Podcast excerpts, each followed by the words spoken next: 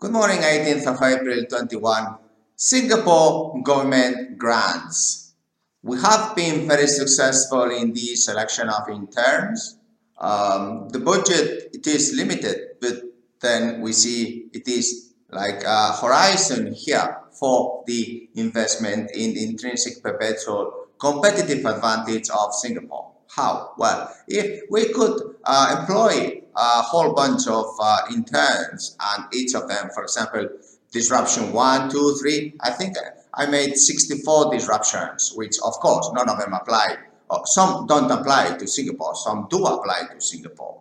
Uh, then they, they, we could have accountability, a corporate social responsibility of each of these and it would uh, really be hugely beneficial for all of us that are in Singapore making this uh, uh country uh, the leader and the gap between the, the, the, the pole position, uh, keeping, maintaining and widening this. therefore, we have to row as, as, as fast as possible. Having a maritime university in Singapore, it is huge competitive advantage, I see. And therefore, it could be great if tomorrow, Monday, we could really talk about this. Uh, I am ready uh, always 24-7 to develop this uh, investment uh, accountability, intrinsic, compounded, perpetual, uh, maritime uh, differentiations with other countries because I see that it is the only country that we really can get this done. But if we have these students in Singapore, this is really very good, very good. We can do uh, tiki-taka and uh, some in the international, others in the local, some in the labor, some in the uh, suppliers, in the suppliers, some in the insurance, some in the commercial, some in the uh, health uh, and um, contract and we can continue like this and just but the question is that there's so many different subjects that all of these disruptions need to be accounted for and I just don't have time to get to all that because I really think it's a huge uh, number uh, if we add them all up together. And the first one is for you dear Singapore ship owner.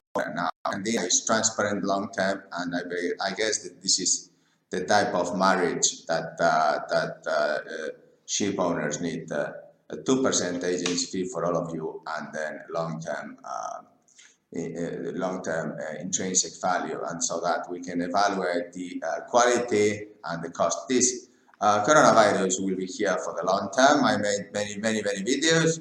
Now the main thing is would our crew all be with the vaccine? I guess yes. So then uh, we will be much better off to uh, fight and compete.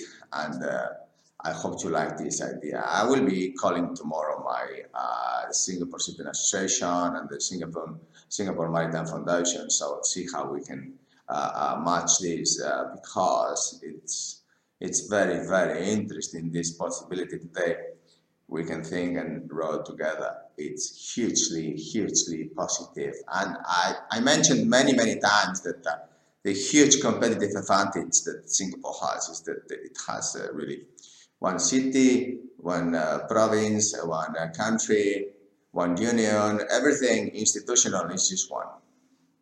So it's much simpler with the uh, port authority, uh, maritime port authority to uh, get this competitive advantage much, uh, much uh, in the long term, which is our main interest. thank you very much indeed for your time. I hope you like this idea. So we will continue tomorrow to find out more about these grants because I am very interested in reinvesting all these grants into the Singapore community because it is corporate social responsibility it's going to be good for all of us and the maritime industry, of course, yes. Did, I did mention many times that uh, it should have more presence for many other associations and uh, headquarters. And uh, that's why Candina is there. Anyway, take care. Bye. Thank you.